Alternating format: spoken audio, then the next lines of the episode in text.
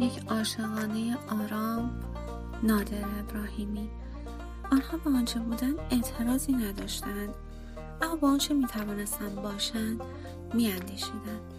ایمنی نمی‌خواستند بیمهنامه نمی‌خواستند تصمینی برای آینده نمی‌خواستند. آنچه می‌خواستند فقط این بود که زندگی که عشق طعم آرمانی عشق و زندگی را داشته باشد. طعم تکه هایی از شیرینی های واقعا گوارای عزیز دین نصفی را. تعمی که بر حسرت انسان غلبه کند.